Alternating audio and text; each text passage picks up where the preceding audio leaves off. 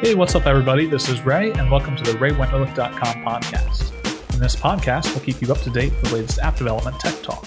Now, here are your hosts, Dru and Janie.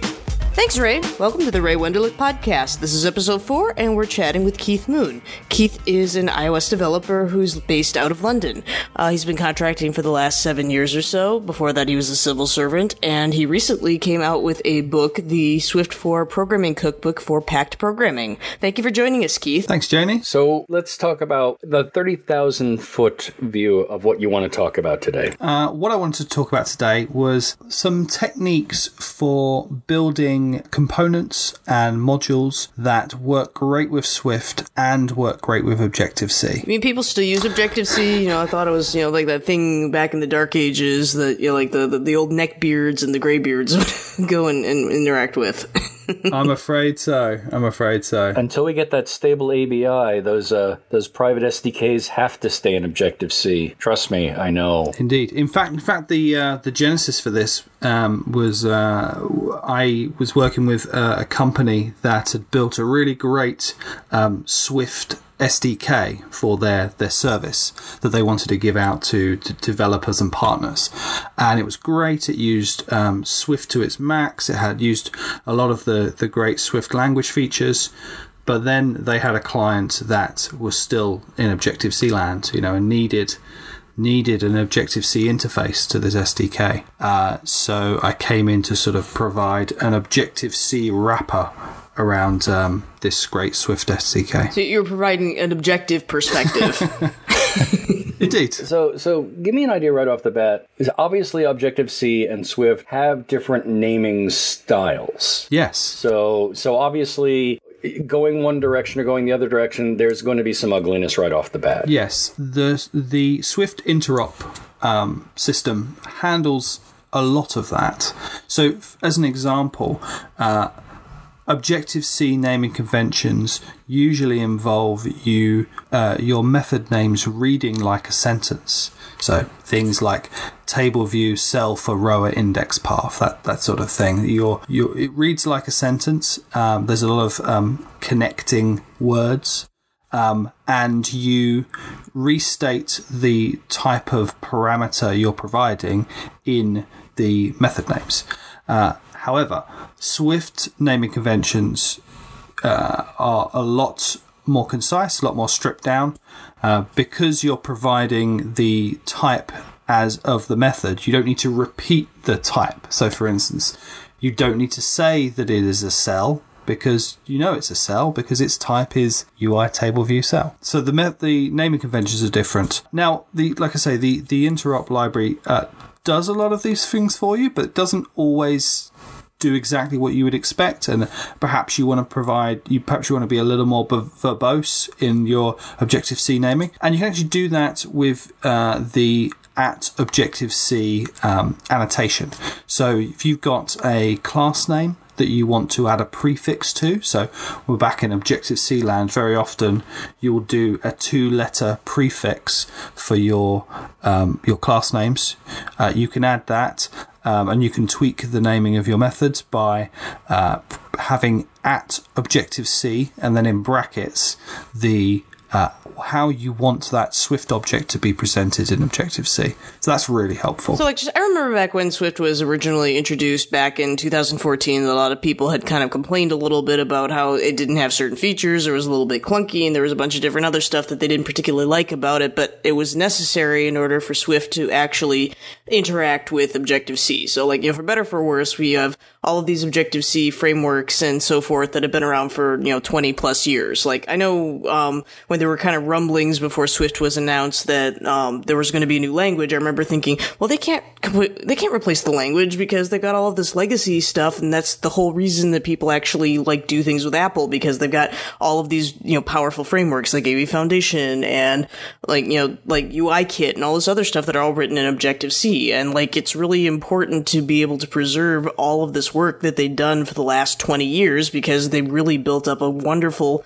complex bunch of frameworks that allow you to do a lot of incredibly complicated stuff very easily. So like it's it's not necessarily like you know a good thing to get rid of the you know toss the baby out with the bathwater by by completely getting rid of Objective C because it's we have all of this really good history with it. Yeah, I mean, it, it used to be it used to be hard, or it used to be more of uh, a problem interacting with uh, with Objective C because, like you say, all of the framework libraries are written in Objective C. In the Swift 2 era, the naming conventions, although Swift's naming conventions wanted to be concise. When interacting with the Objective C libraries, you would often find that you would get these very verbose sentence like uh, methods when, when interacting with Cocoa Touch. But uh, Swift 3 brought in a lot of changes and the sort of great rename, which Im- involved a lot of these methods uh, becoming more Swift like. So rather than that, this interop library that, that handles the, the Swift to the Objective C to Swift uh, conversion, rather than just uh, kind of directly map from Objective C to Swift, there was more massaging of the of the structure uh, and the and the naming conventions, so that Cocoa Touch uh, APIs looked more Swifty. So things things are better now, and actually, that's I think that's um, it's important when you when you are trying to build these uh, components and these modules that uh, you want to provide to other developers and you want to be able to be useful in both Swift and Objective C. To you want to be able to sort of define your your API service. You need to decide what are the parts of this component that I'm going to expose to the world. I'm going to expose to developers to use. And what are the parts that you are going to uh, keep internal? Because all of that internal stuff you can write in Swift. You can you can use all of the um, the structs and the, the, the complex enums and the generics that you, you want to use, and it's just uh, the the surface of that uh, component, that API uh, interface that you're providing that you need to try and provide something that is both feels native in Swift and feels also feels native in Objective C. You you'd mentioned uh, about wrapping things in at object in at OBJC. Shifting from Swift 3 to Swift 4, can you explain how at OBJC is now deprecated except for when it's not deprecated? So, as far as I'm aware, the the changes involve the fact that yeah, the OBJ um, annotation used to be not needed when you were inheriting from NS object. So effectively, you're you're inheriting from a Objective C based object, and so you get the exposure of your Swift class to Objective C for free. Now, as part of Swift 4, that isn't the case, and you have to explicitly declare that you want your uh, Swift classes um, exposed to Objective C. So if, if you have an a, a NS object based Swift object, it doesn't get exposed to Objective C by default. You you have to make that decision, and that and that's actually that's good, and it is it helps this uh, process that we're we're trying to build here, which is to be deliberate about uh, the APIs that we provide to Swift and the, the APIs we provide to Objective C so that we can provide a nice API uh, experience for the, the components that we're building. and this is primarily uh, one of the things that bites us when we're setting up selectors for things like target actions. Yes, yeah, exactly. Yeah, you, you build you build your nice um, Swift stuff, and then you find you actually need to expose it to things like target actions, and um, that you end up realizing you you have to expose yourself to to Objective C land because Cocoa Touch is still written in Objective C. Please, this is a family podcast. Quit talking about exposing yourself. You know, I uh, I was fighting the urge. well, you know, I was the one who was going to say it. Yeah, so it might be worth just talking about some of the things. I was thinking maybe it might be worth just talking about some of the things that you that, that make you know code Swifty or, or things great language features in Swift that that you end up um, that cut you off from Objective C compatibility. Um, Swift uh, has really first party support for um, structs and enums. They they really become sort of first class citizens in, in Swift world, which uh, unlike uh, Objective C. Uh, so you can create uh, complex structs. You can use enums that aren't necessarily uh, integer based and can have their own methods and and computed variables. You have complex generics. There is generics in Objective C, but there is far more availability for uh, generics in Swift.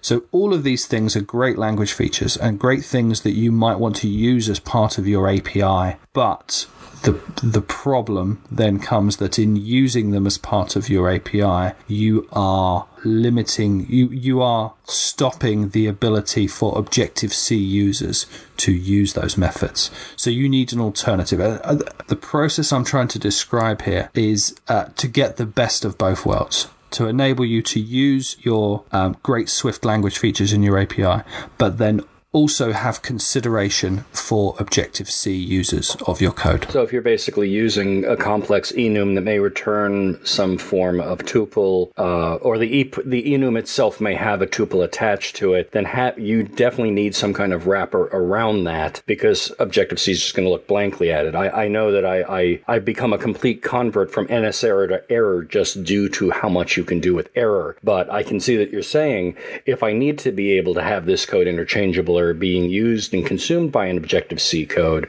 I've got to be careful about how I'm doing it in the general architecture, mm-hmm. or I'm going to be doing wrappers on everything. Yes, yeah, that's true. Um, and there's some stuff that you do get for free. So errors when they are is it's a very common pattern for errors to be to be declared as uh, enums enums that conform to the the error protocol and when you do that uh, you will actually get conversion from that enum to a NS error for free, and it simply takes uh, the because the only thing that's that really uh, an NS error is is uh, a domain and a code. You could also have a, a user info dictionary, but uh, the it the interop library turns the namespace of the enum into the domain and the order of the enum into into the code. Uh, so you you get uh, you get some of that stuff for free. But if you have more more complex, you know, you maybe you have a error struct that has some extra information, then this is where you might want to consider creating a wrapper object for these uh, very swifty things that you want your API to return. One of the one of the common errors that I, I would make was often an error that would tell me where it was processing wrong, using say a, a, a URL session where it would also include in that an integer value for the uh, for the HTTPS or HTTP return code. Yes, yeah, exactly. That's that's one instance where, where sort of a wrapper object might be useful, and and it's and that's really simple. You just create a an NS object that, uh, and you write this in, you can write this in Swift, uh, an NS object that takes uh, or, or, or, an NS sorry an NS object based object that will take your Swift return value or the, the thing you want to provide in your API that's Swifty takes that value and exposes the relevant, I'm exposing myself again, uh, exposes the relevant properties via Objective C based methods. So, so that wrapper concept's a, a good way of a good way of doing it. So, one question I have is we're, we're talking about making sure that your APIs and so forth are available to both Swift and Objective C programmers. So, I know that like so like is your intention primarily that you're trying to accommodate the people who are, you know, kind of like, you know, crufty and like, I, you know, I don't want to go work with Swift because Swift is, you know, constantly changing or like, cause I know, like, I work with Metal and I work with like, um, OpenGL and Core Audio and so forth, and that those are incredibly like you know low level APIs that don't work well with the Swift runtime, and so like there are genuinely use cases where Swift can't accommodate things like you know the like Core Audio because Core Audio is not set up to actually work consistently with the Swift runtime. So like there are genuine use cases for for creating this other than you know just you know neckbeards saying that they don't want to go and learn Swift because Swift keeps changing constantly. I, I'm laughing here because Janie's missing the fact that both of us are people with beards on our necks. We're both very beardy, yes. We are in a transition period, I think, to Swift being very, very dominant in uh, Mac and, and iOS development, but we're not there yet. There's a lot of legacy code that is in Objective C. There is a lot. And if you are in the situation where you're providing your code as a service to another developer or to another company or to another team, you really want to make that code interface that code interface is your product. It is the the thing that your customers are going to be using. And so you really want to make it as easy as possible and you want to provide them it wherever they need it, you know. Um, if the, they need it they needed an Objective C interface, then you know you have an Objective C interface. If they if they want a Swift interface, then then you have a Swift interface for them. And and no matter which way you come at it, you have a really nice, easy to use um, API. Uh, and this this also applies to open source code as well. It might be it might be something that you've built yourself that you want people to use and, and by making it compatible with both languages means that more people can use it. And it's interesting because if there's anything apple tends to to create its ubiquity um, going all the way back to the apis being in pascal. And then after that having the foundation classes that came from core foundation because there was so much legacy code and who was going to use this new objective c which was somewhat there but not very robust and people eventually moved to Objective C, and Apple said, We really think you should be writing all your stuff in Objective C. And we're now at that same point that, you know, Swift has become stable enough that Apple really thinks new software should go forward. But you've got tons of legacy code, and, and you've got to cater. And, and the best thing I, I would guess is if you're creating these APIs, is to help the users transition as well. Yes, yes, totally. So there's there's a second part of this. We've talked about how we can take our, our Swift code and do some work to make it exposed better to, to be uh, to be better for Objective C. The the flip side of that is that now you have a really great Swift API uh, that you know maybe accepts an enum or returns a struct or something. Um, and you've created a really great Objective C API that the Objective C users can see. The problem is, is that the Swift users of your API now see both the Swift interface that you've got, uh, but they also see the sort of secondary Objective C interface that you've got, and, and that's sometimes maybe maybe that's what you want. Maybe you have the you know you can give them the option. But if you wanted to really sort of tie down uh, your interfaces so that you are just exposing the uh, you're just exposing the APIs that you want for the relevant language, there's actually a little trick um, that, that I think uh, can be really useful. When you write your Objective C friendly APIs, you're writing them in Swift, but they're just they're, they're now Objective C friendly. What you actually want to do is hide them from other Swift code because they're only going to be used within Objective C. If you have Swift uh, clients, if you have Swift people using your APIs, they're actually going to use your, your very Swifty APIs. So you want to hide your Objective C based ones.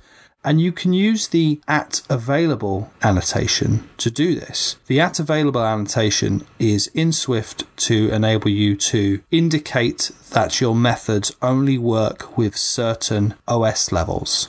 So you can say that, ah, well, this, this particular method uses some part of iOS 11. So only if you're running iOS 11 can you actually use this code. So you can use the at available annotations to do these sorts of checks at compile time, which is really nice but you can actually tell them to dis- discount all OS versions, which means that it's never exposed. But this check only works in Swift. So therefore, by saying that your API isn't available to any OS versions, you've made it disappear from Swiftland, but it's still exposed and available uh, to Objective C land. And so to do that, it's just at available, open brackets, star, so you're saying for all platforms, comma, unavailable, close brackets. So you're saying for all platforms, all uh, versions of the platforms, I want to make this unavailable. And so then it's it's not available from other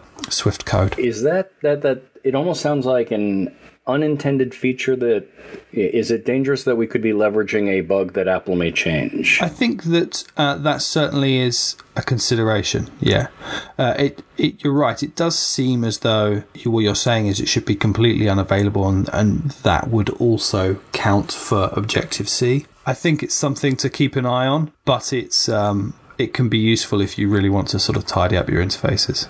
There's one other thing that I think is worth mentioning in this Objective C Swift back and forth that we've got going on. There is a, there is a little kind of gotcha that I've encountered that I think's worth sort of highlighting when you are knee deep in in uh, a mixed project of Objective C and Swift.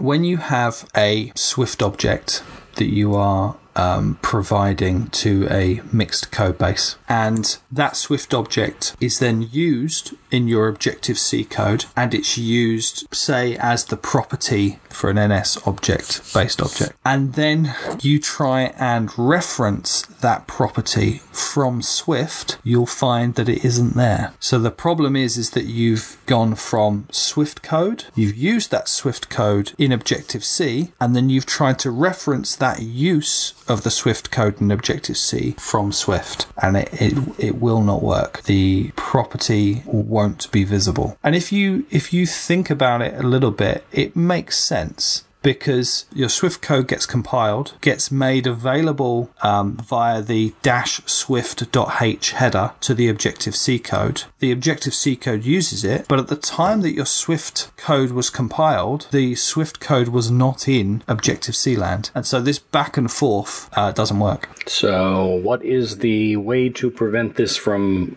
blowing up on you. Yeah, so if you find yourself in that situation, it is a bit of a problem. So you could take the object in Objective C, the one that has a property that originated from Swift, and rewrite that object in Swift. That is usually the approach I go for. I mean, usually the approach I try and do is if, if you have to make major changes to an Objective C object, consider rewriting it in Swift. That's how we slowly turn a Objective C project into a Swift project. Unfortunately, the problem there comes from, again, those closed SDKs, which you're basically handing them a framework to be attached to their project. We talked about the the you know we talk almost on a regular basis about the Swift ABI and how that's due to come out in Swift 5, but you are still at times forced to work entirely in Objective C or basically create a version for each Xcode along the way. Yeah. Saying, okay, so here is your framework for Xcode 9.1, here's your framework for Xcode 9.2 Beta 1, and we don't want to do that. Obviously, we, we want our ABIs. Yeah. So let's talk again about some of these other gotchas, knowing I've got to write an Objective C. I know most likely these people who are creating new code with my framework are writing in Swift. What are the the, really dangers that, that, that we can avoid or the things to really watch out for besides the things we talked about? Good question. Thank you. Well, I, I, I wanted to say, um, I was at uh, Swift by Northwest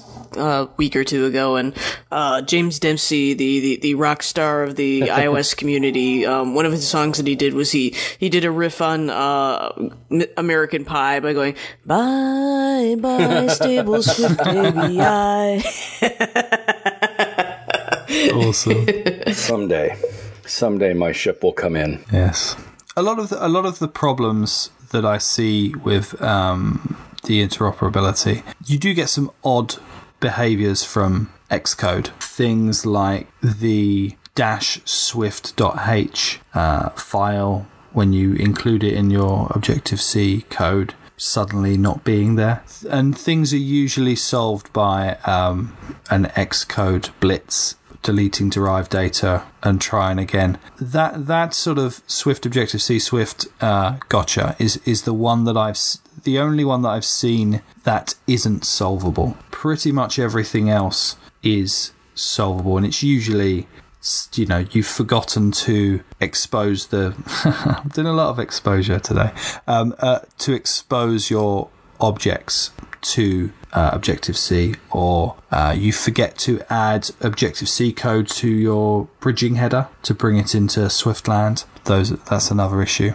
Access control is quite a useful tool as well. I mean, then that is often where you'll find issues in that you've forgotten that you actually haven't made a class or a method public Um, and then when you come to use it uh, in Objective C uh, in a different module, you you don't understand why it isn't there, and it's because you didn't actually uh, make it public. But the access control is can be your friend, and if you are trying to create these nice interfaces, the ability to limit what is made available outside of your module uh, and having that control over it is really, really helpful. For those of you keeping track with the uh, drinking game, we have mentioned yet again this week blowing away derived data will solve a problem.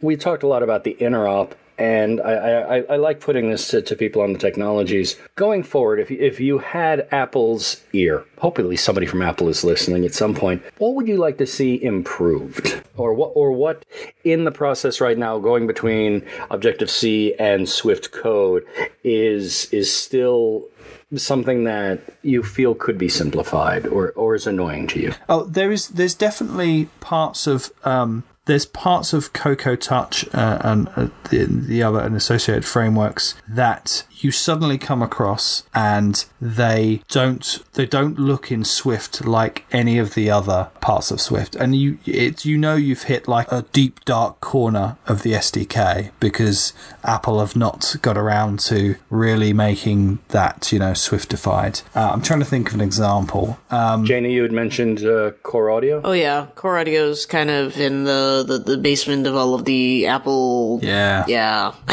yeah. There's a few of the the the C-based APIs that are, still around that you would think um, would get a bit of a, a an updated treatment. Uh, keychain, the keychain APIs are all still pretty hideous, um, and you, I always end up using some Swift wrapper just so that they're nicer to play with. So I think maybe just a, yeah, a probably a, a, good audit of of the whole frameworks, um, the whole Cocoa Touch, just to see about those those sort of dark recesses that, that still haven't got good Swift conversion support. And of course, with Cocoa Touch, you can throw in AppKit. Indeed. I'd say the WatchKit and tvOS are pretty much born in the world where Swift was pretty much a, a target. So yeah. those really feel like they natively ran for the Swift world. Definitely. Great. Thank you so much, Keith. This is fantastic food for thought um, as I said, I, am working on a closed SDK, which we just supplied them with a framework. So, you know, my, my coding that I inherited, it's all Objective C and it's going to stay there until our Magic Swift 5 hopefully hands us that, that stable ABI. Rather you than me. Thanks, Keith. It's really good to keep in mind that we have our, our other brethren in the iOS community who are still using Objective C for, you know, personal or whatever professional reasons. So it's, it's good not to forget that these are members of our community and that they deserve respect and time to speak about as well. So we're entering the back half of the show, and Dru is going to share with us some of his adventures in Mac development. Go ahead, Dru. I, I have to preface, and one of the reasons I love having Janie as a partner is because it is obvious that Janie is far smarter than I am. She has uh, published books now on metal. She speaks at conferences, so it is her job to be the tech brain. I work primarily on the top level, so basically I will code for paycheck. And I've been working now in iOS for about four or five years. I have been working on the Mac since 1984 when it was first introduced, and I, I, have programmed it in Pascal and in uh, many a, a framework. So it was interesting because I decided I was going to try to learn this week the NS Touch Bar. And I got the new Mac because it really was interesting to me. I like gadgets, I like playing with the toys. So the Touch Bar a- appealed to me because it was contextual buttons replacing what were slowly becoming more and more overcrowded F keys. And yes, for those who use Emacs, the escape button is still there. Who'd have thought using GU- GUIs, you know, it's crazy. We're actually, you know, past the 90s. I was just going to say when I went back to school for the um, iOS programming thing, my, my dad hasn't done any any kind of programming. He took a computer science back in 1992, and he told me that I was never going to be able to find a job because I wasn't learning a real language like like Fortran or Pascal. no, I'll, I'll, be honest. The first time I saw Rhapsody, uh, the first time I saw OS 10 as it was presented to us, the first thing I did was I popped open the terminal and I did an mkdir just to see a folder appear in the Finder and, and that was was bliss to me. But I like the idea of having contextual menus easily approachable. And the touch bar really gave me a sense of promise of that. And as I mentioned earlier, if Apple makes anything, it's ubiquity. You start using it, and then when you go back to something else, you're like, I can't go back. I, I remember when Apple changed the swipe direction, and, and everybody said that was going to be a pain in the neck, and now I can't go back. It's almost like they know what they're talking about. Right. So I figured I should be able, even though I haven't done Mac in five years, I did Mac for God knows how many years, and I figured, how hard could it be? Well, let me account for what has changed in the time since I've done Mac programming. One, at that point, storyboards had come out and they weren't quite stable enough for Mac OS, so we didn't adopt them. Secondarily, there was no Swift at that point, so I was doing Objective C, not using storyboards. So I figured I'd jump in, and I grabbed one of the the Ray Wenderlich uh, tutorials just to to take me through it. But of course, I decided to take some of my own code and add in a Mac OS um, target to this, and it shouldn't be a problem. Well, the good news is that the API itself is really straightforward. There's not a lot to it. It's really simplified down to what you need, and that is that you have touch bars, you have touch bar items, and that's really it. And the touch bar items themselves are really nothing more than views. NS views, because you're working in AppKit, you get past, as long as you're not doing anything crazy like trying to use the, the, the backing layers or the animation layers, it's not as crazy, but it's a view. So who's responsible for the animation between the the states on the touch bar? The touch bars themselves you attach to your responder chain, and you can have multiple touch bars. And effectively, what you do is you just walk down the responder chain saying, "Okay, am I going to handle this? Is somebody down the responder chain going to handle this?" And it pretty much follows the logic, and that's what makes it so easy for it to fall into a contextual state. And so those are the sort of containers that you see. So, for instance, you'll have a group of buttons that are handling volume. Mm-hmm. And so these are the containers you're talking about? Right. Now, since they're standard views, you can pretty much put any view in there you want. You can put an NS view and do all of your own drawing, all your own animation, but at the same time, you can use a slider. Though a slider's not recommended, they've actually replaced that with a scrubber. Yeah, so the, the scrubber is is really similar to the UI picker in that it's specifically for the touch bar. Right, but it's it's uh, horizontal, almost the horizontal version of a picker. Now, this all being said, I discovered that my coding didn't go quite as smoothly as I thought it would. And this is one of the pitfalls of I should be able to throw this together in a day or two. I don't really have to go crazy with this. And the first thing I did was I entirely missed the idea of subclassing the window for the view controller to have the window actually say, Am I going to handle this? If not, let's handle it down. Now, there's some really simple setup, and I have to say that the documentation is very clear on NS Touch Bar and the NS Touch delegates. One of the nice things is if you're used to delegates and data providers, which has become a very common programming model, it makes sense if you're familiar with how bindings work. Now, a word of caution, of course, is that as Swift changes from rev to rev, naming conventions are changing slightly from step to step. Things that were like uh, NS touch bar identifier is sort of NS touch bar dot identifier now. But the good news is that Xcode's fix comes along and deals with that rather cleanly. Uh, you do want to do a bit more of having the model and the controller really taking as much smarts out of these views as possible. Because while my interface in the window has a slider, initially I put a slider into the touch bar and that slider fills up. Now you can put spacing in to reduce that. You can do centering on it. You can center in groups. And uh, to back up with those groups, the nice thing is, is that you can say, well, this group has required elements and this group has customizable elements. And that all is per contextual bar. And the advantage there is if you want to have, you know, now you're going to get some for free when you deal with things like you're in a text field and you've got your cut, copy, and all of that. But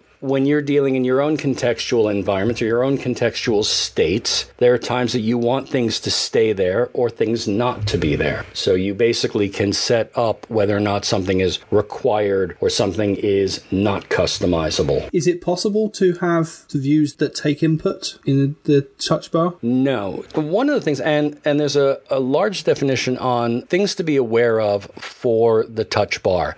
And of course, all of the standard Apple rules on the touch bar are things that Apple says this is really what you want to use the touch bar for. And of course, everybody's gone out there and done whatever they can on it. The touch bar is meant to be an interface that would otherwise be simpler than dropping back to the mouse. So, a great example is an Adobe Photoshop when you're changing filters. You can basically run the filters by sliding across the touch bar rather than having to click each filter, so you get a much quicker response. But you can't type into it. And likewise, it's really not meant to be a feedback, it's not a display. And that's really a hard mentality since you're dealing with what's effectively either a mini iPhone or a stretched Apple Watch, in that it's a screen. It is undeniably a touch screen. And when I say that people have immediately dispensed with that, um, you can find examples on GitHub of NyanCat or the Knight Rider thing going back and forth, just animating. Oh, that's awesome. That's a great idea. Yeah, I, I, I immediately downloaded them because that's beautiful. And it, it is just a great example of how you can use any view and sounds and it'll be there. But that's not its intent. It's, it's really meant to be those quick inputs to get you through certain contextual processes faster. Now, one of the other things that's really important, it's not an Easter egg location for people who ponied up for the new laptop. If it's not an interface in the app, don't put it in the touch bar because people won't have access to that. So it's a keyboard in its own way, not a display. It needs to complement what's in the app for people who don't have a touch touch bar. And most importantly, since it's keyboard and it's meant to be that instantaneous input, if you have an input that is there on the touch bar, it's got to respond. It, it, it can't be a delayed thing. It can't be, well, I'll get to that shortly. And my experiment, as I said, which was a bit of a, a, a, bit of a learning curve was that I had a slider on the uh, on the window and the slider basically had integer clicks to set a a download data interval whether it was 1 minute 30 minutes 1 hour and a series of enums that basically were assigned to those time intervals. And I initially put the slider in the touch bar which while pretty was a little large and then I moved to the scrubber. But now what you've got is you've got to bind those variables because when the scrubber changes obviously that scrubber has to go back and immediately affect the screen. And if you've got complementary controls, those controls have to mirror together.